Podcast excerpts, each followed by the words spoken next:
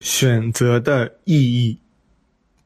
那既然明明有那么多更接近真理、更完美的世界层次，为什么这么多人会选择到这个明显一点都不完美、问题重重、矛盾成堆、人人都好像神经病一样疯狂去追逐幻觉的世界呢？难道来这个世界的人都有自虐的倾向吗？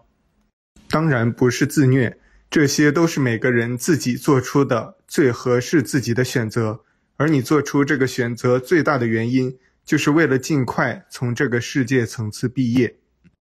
这个世界的大多数人都不是从植物和矿物的世界层次毕业来到这个世界的，大多数人都是已经在和地球一样的世界城市漂流了很多世代的。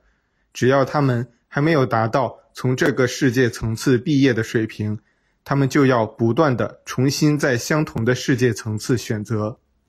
当然，即使是相同的世界层次的不同的星球，也会有艰难的地方和顺利的地方。地球确实是这里面相当艰难的一个环境。但是，你来到这个几乎是最艰难的环境中的原因，是因为你知道，在这个最艰难的环境的锻炼中，你可以更快学到你应该学到的。并尽快从这个世界层次毕业，而你现在看到的这个世界层次，所有的分离也好，追逐也罢，痛苦也好，快乐也罢，归根究底，这些的体验都会回到一个最核心的目的，这个目的也是这个世界模式的核心的意义。只有你完成了这个目的，实现了你在这个世界的意义，你才会从这个世界毕业，前往。另外一个新的世界发展，而这个目的和意义就是选择。现在这个世界模式和这个规则宇宙中相同层次的世界模式，都可以称为选择的世界。在这个规则宇宙的八个层次的世界中，这只是第三个层次而已。前两个层次分别是时间的层次和意识的层次。你看到的矿物。植物和动物都是有意识的，它们都处于第二层次的世界。那些世界的每种生物自己感知的时间都是不一样的。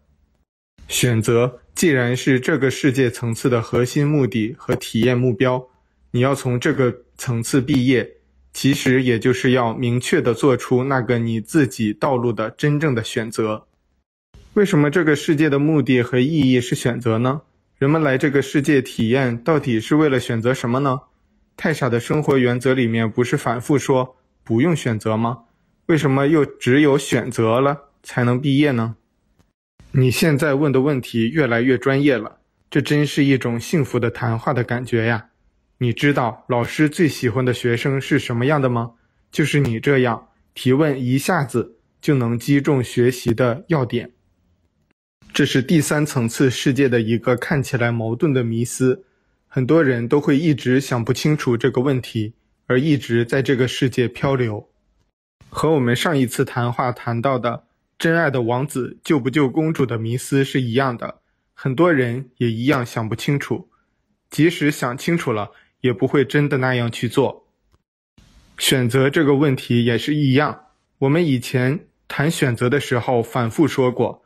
你之所以不用选择，是因为你其实已经做出了选择。你要做的核心不是去选择，而是理解和接受自己的选择。就好像你来到这个分离的世界，看似是你自由意志选择的，其实你没有做任何选择，因为即使再选一次，你还是会做一样的选择，所以你其实不必选择。但是你之所以还在这个世界，唯一的原因是你还在与自己的选择斗争，而没有完全的接受和理解这个选择。一旦你看到这个选择的必然，你接受这个选择，你真正不必选择的时候，你也就做出了这个世界最终极的那个选择，接受你自己和你自己已经选择的道路。于是你也就可以从这个世界层次毕业了。当然，这只是第三层次世界。选择的世界，关于选择的一个层次的解释，还有另外一个更清晰和明确的选择的解释。当然，这些解释只是出自不同角度而已，其实都是一样的。毕业考试就一个，你做完一道题，其实是从各个角度回答了不同的问题而已。从另外一个角度解释选择的意义是，当一个个体由模糊的自我意识发展到清晰的自我意识的时候，他会看到自我和别人是不同的存在。既然是不同的存在，就不可避免需要面对自我和其他个体的差别的问题。你如何对待差别，决定了你体验世界的方式。这种差别不仅仅是人与人，还包括你怎么对待人与其他的生物、外在环境、各种经验和挑战的态度和方式的问题。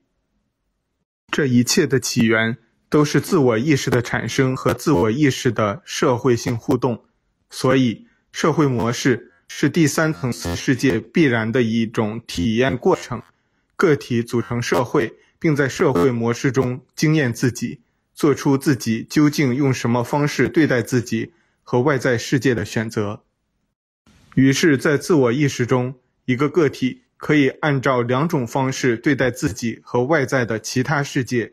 一种方式叫做合一的方式，另一种叫做分离的方式。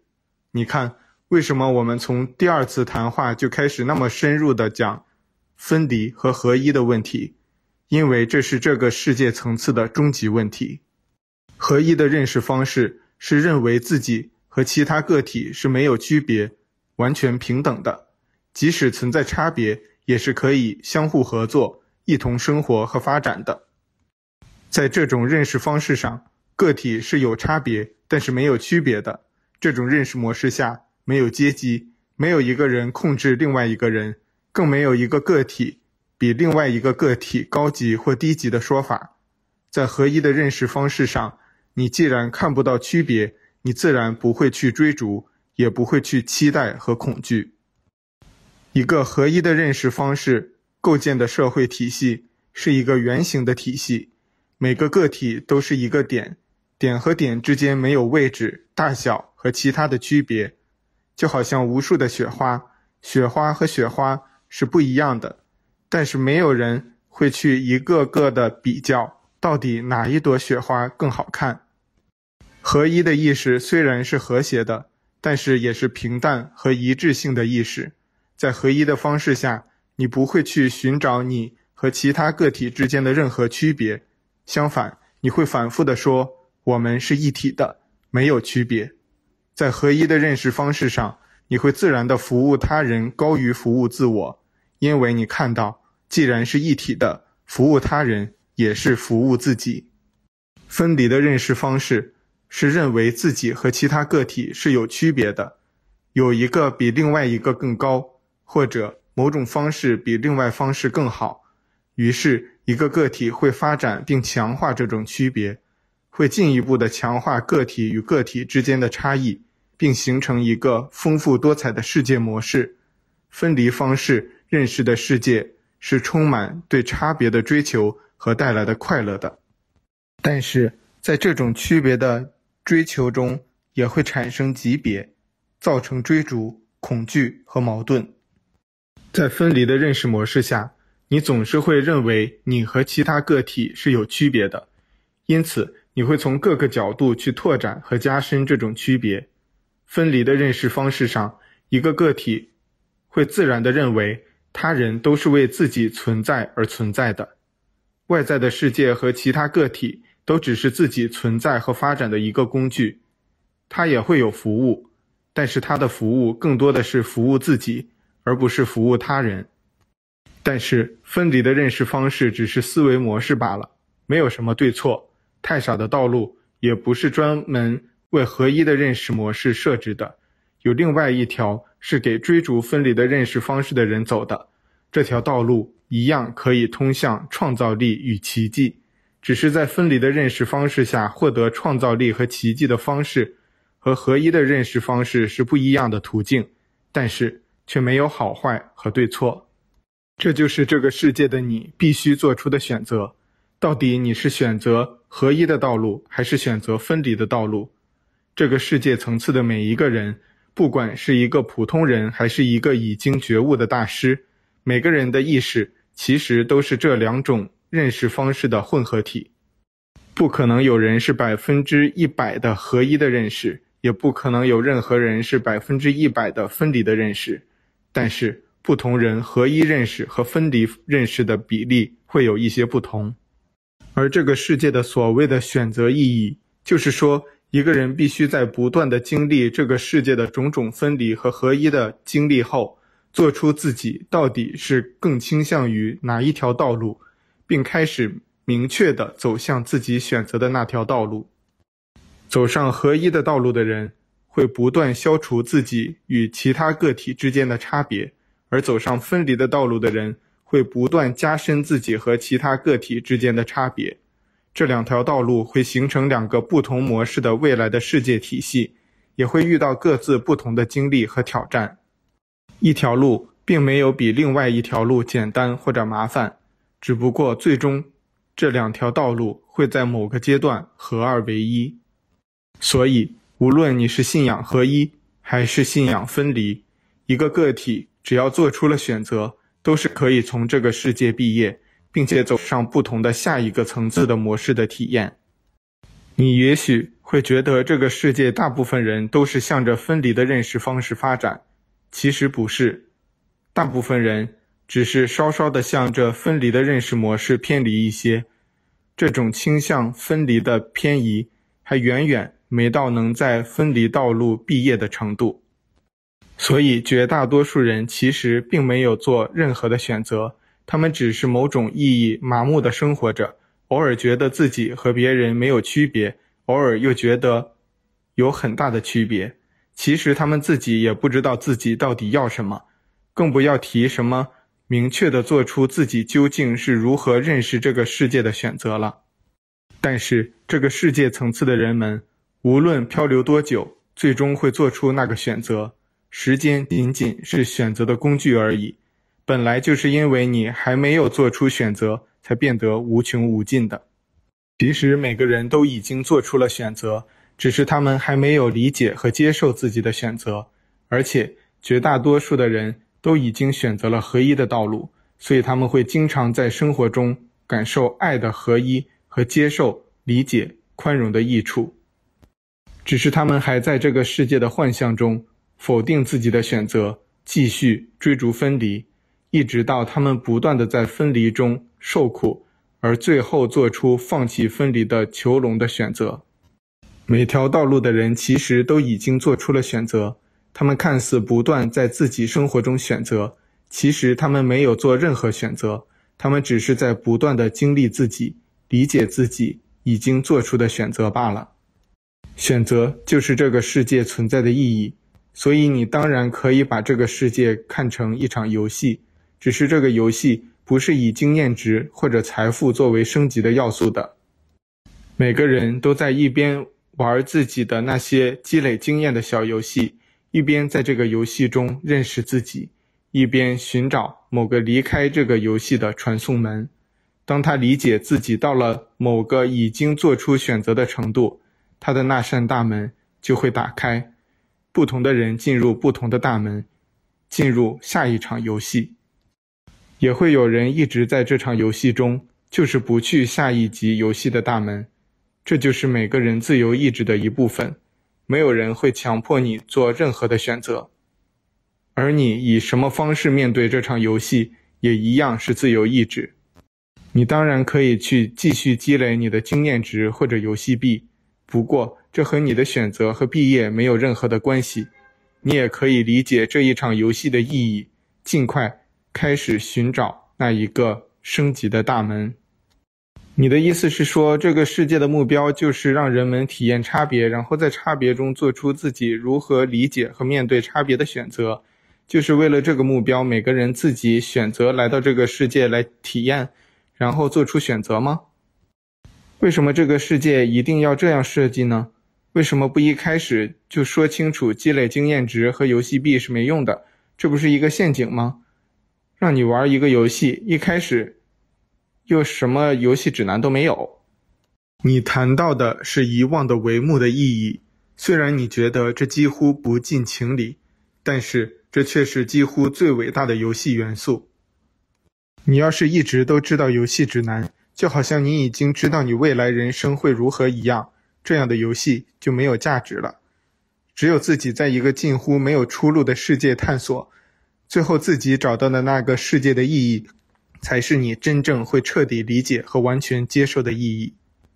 地球的遗忘的帷幕是非常厚的，但是，也就是在这种厚重的帷幕下，你可以真正的做完全的选择，你会更透彻的理解自己选择的意义。在很多其他的星球，遗忘的帷幕很薄。看似没有什么困难就可以做出选择，但是其实你并没有解决内在的问题，最后你还是要继续漂流。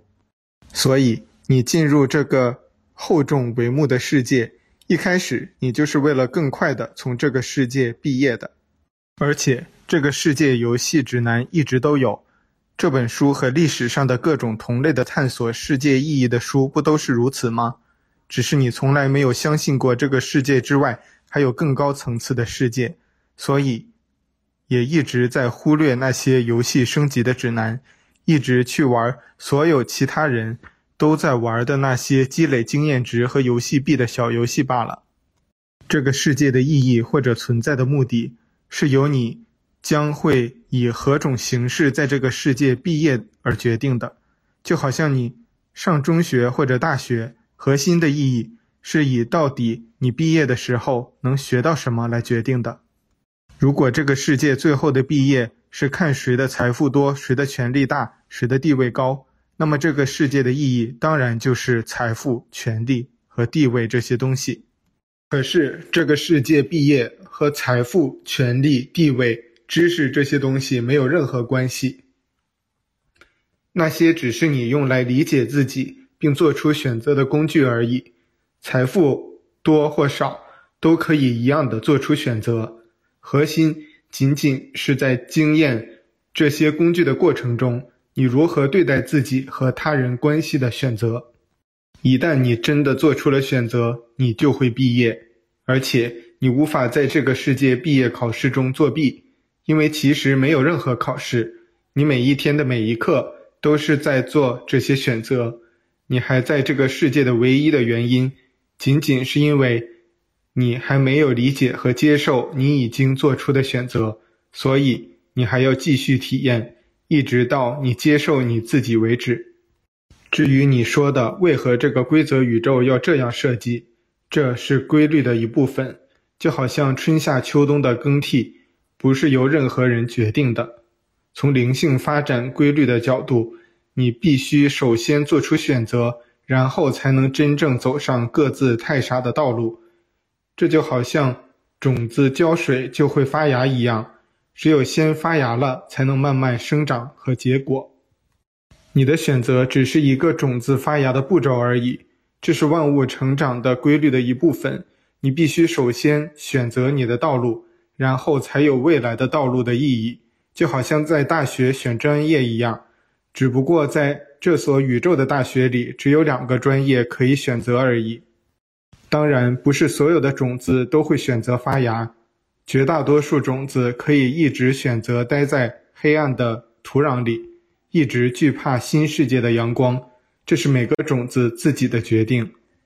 这就是你一开始说的，为何你会来到这个世界，一个看似特别麻烦、真实与虚幻颠倒。不断体验快乐和痛苦的世界，这里充满斗争、焦虑和复杂得分不清对错好坏。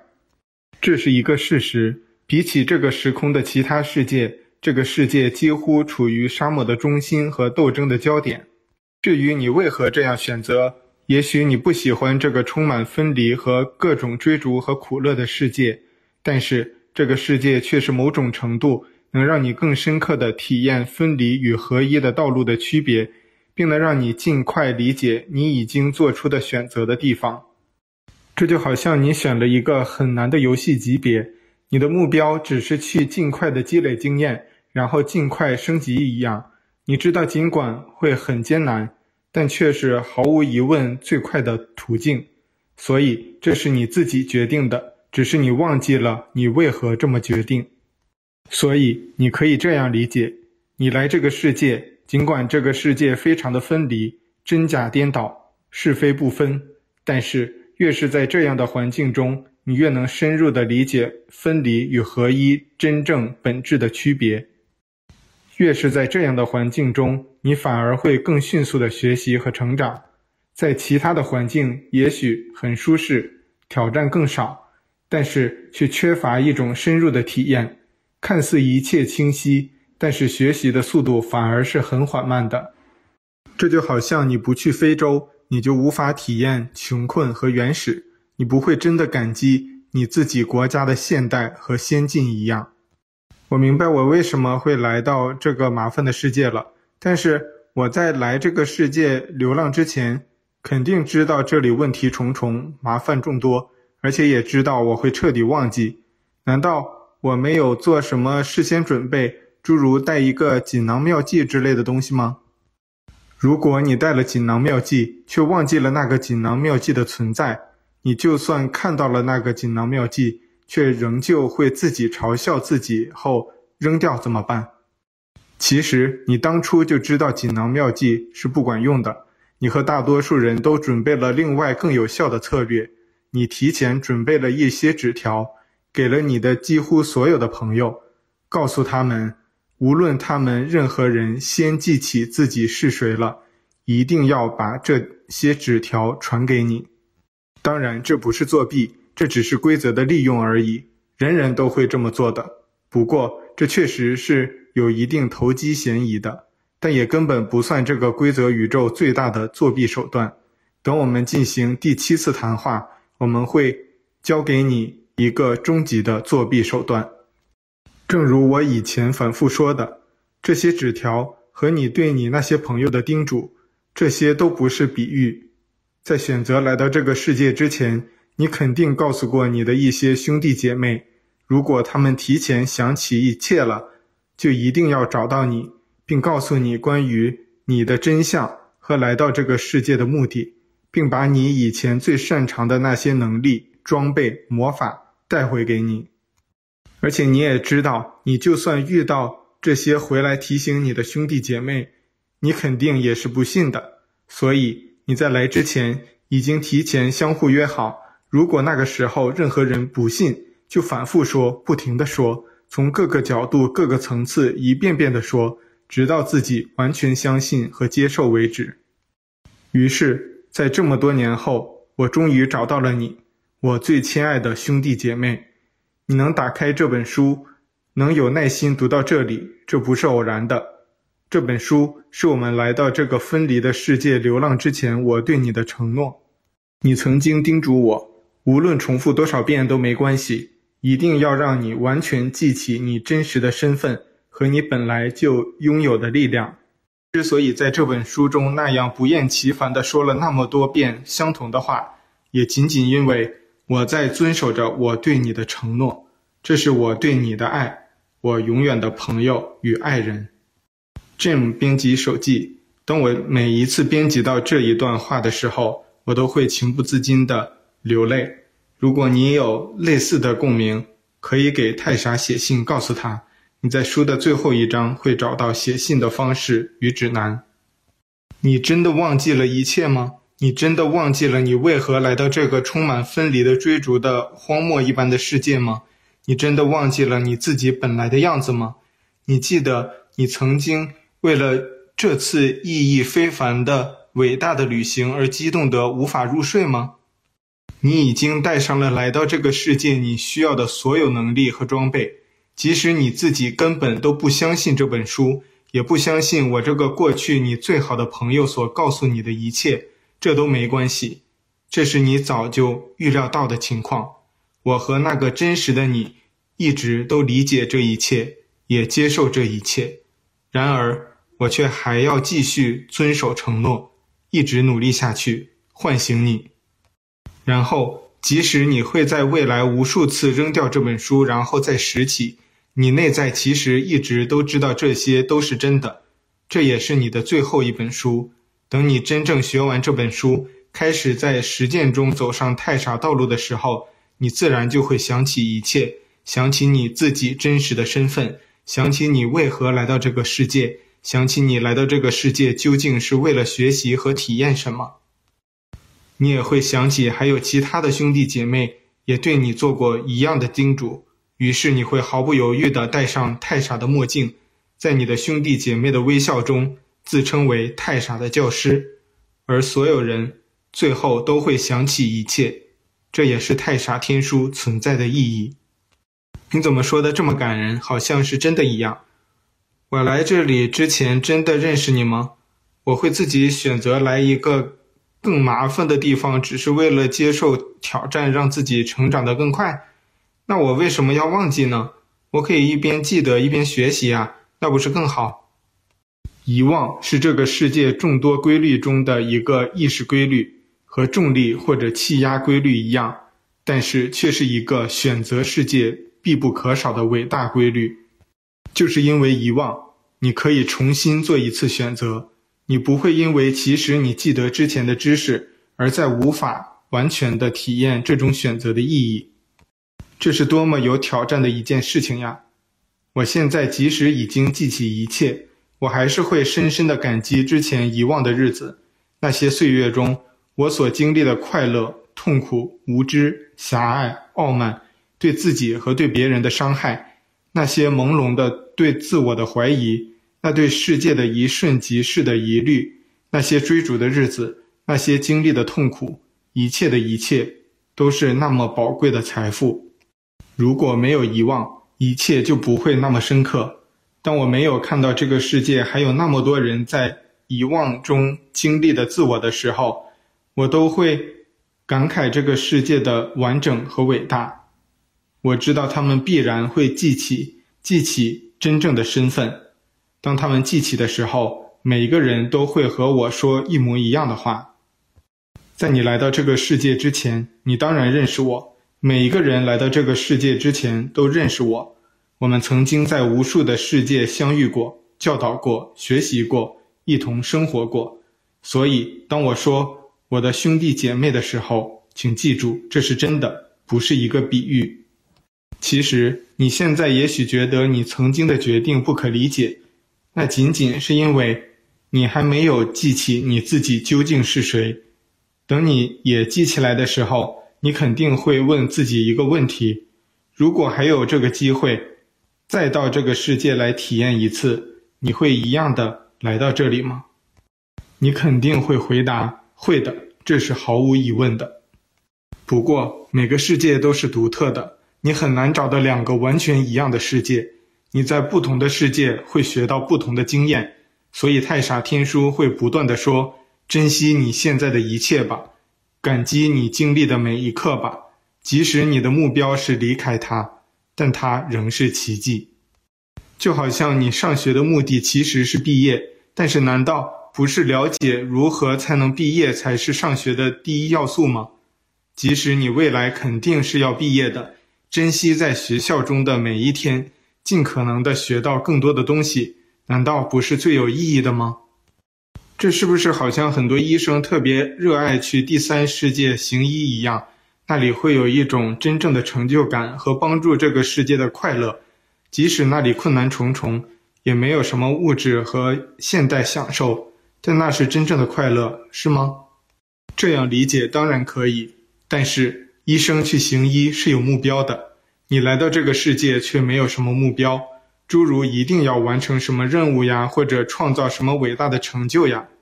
你来这里和去任何一个地方都只是为了一个愿望：体验你自己，成为你自己。在这种体验中，理解分离的壮阔和合一的伟大。你也可以换一个比喻。为什么你做金融项目或者以前做数学题都会热衷于做更难、更有挑战性的？不是因为你自虐吧？仅仅是因为那里虽然困难，但是会带来更丰富的体验和更深入的快乐。这些的道理是一样的，所有都是你自己的选择，不管是选择一道数学题，还是选择一种人生。你这么说，遗忘的价值我确实理解。不过我一直觉得，如果你某种程度的拥有一些特殊的才能，或者记得一些特别的重要的技能，在这个世界其实可以更有效的发展。诸如你要是可以有第三只眼透视规律，或者可以看见过去未来，难道不是会更有效？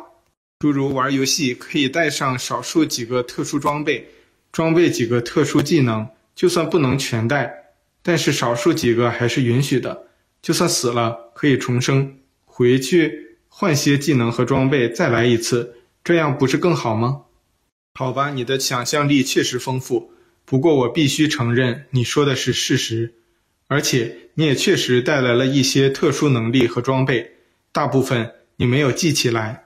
有一些你却根本无法忘记，你的爱好、你的特长、你的内心朦胧的那些愿望，你在生活中曾经做的那些选择，诸如选择学金融呀，诸如现在喜好跑步呀，这些其实都不可能是随机发生的，他们是你在来这个世界之前都已经做好决定的，你还用一些方式把它们深深的印刻在你的真实心中。并设计让你自己在一些特殊的年龄和场合能回忆起来。每一个人来到这个世界之前，都肯定会做这样的事情的。这当然不算作弊，这是规律允许的，只是不同的人会有不同的用法罢了。你难道不觉得你在这个世界的很多生活、很多喜好、很多遇到的人、交的朋友、选择的工作，其实都是某种必然吗？这个世界几乎很少随机，所有都是自己的选择。就好像太傻听书说：“你看似一直在选择，其实你没有做任何选择，一切都已经选择好，都是你自己的选择。”太傻的选择。有时候不理解一些看似麻烦问题的选择，觉得自己似乎犯了某个错误，给自己带来了一些麻烦。其实不是的，一切都是你已经做的选择。只是你还不理解这种选择的意义。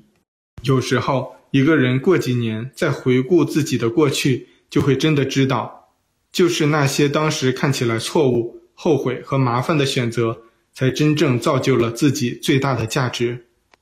所以，太傻听书说，没有对错，你生活的经历的一切都是奇迹，你本来就是奇迹，你只会看到奇迹。你说的确实没错，我原来也一直觉得，你看这个世界那么多人，有那么多不一样的追求，那么多爱好，每一种爱好都能充分发展，这些肯定不是随机的模式能决定的。有的人喜欢探索星空，可以乐趣无穷的做几十年也不会厌倦；有的人喜欢研究诗歌，有人喜欢火柴拼帝国大厦，而这些爱好是如何的千奇百怪。每一个喜好真的好像是很早以前就被决定好的，从其他地方带来的一样，和这个人的家庭环境、教育一点点关系都没有。原来大家真的在来这个世界之前都会做一样的事情呀，这倒是很合理的。喜欢的事情就继续做呗。不过我原来以为的，能带到这个世界的最好是某种特殊的能力。诸如我说的透视过去未来，我觉得这是最有用的功能了。比如你明明知道出门某条路要堵车，你就可以晚一点出门或者换一条路，这能节省多少时间呀？在生活中更省掉了不少麻烦。为什么我没有选择带这种功能来呢？这就好像游戏里携带装备去冒险，当然要带最强的了，而不仅仅是自己最喜欢的吧。看来你对游戏真的很有研究呢。不过没关系，你完全可以把这个世界看成一场游戏，这样反而会更轻松。关于你的问题，你也可以从游戏中理解。有一些装备呀、能力呀，你虽然具备了，但是如果你去一些特殊的场景是不能用的。你要是有一把大刀或者某个能力，就打遍天下无敌手了。那么肯定，游戏在设计上是不会允许带着那些能力进入那个场景的。这个道理也是一样的。有很多的能力，在这个选择的世界模式是不利于选择的困难的发展的。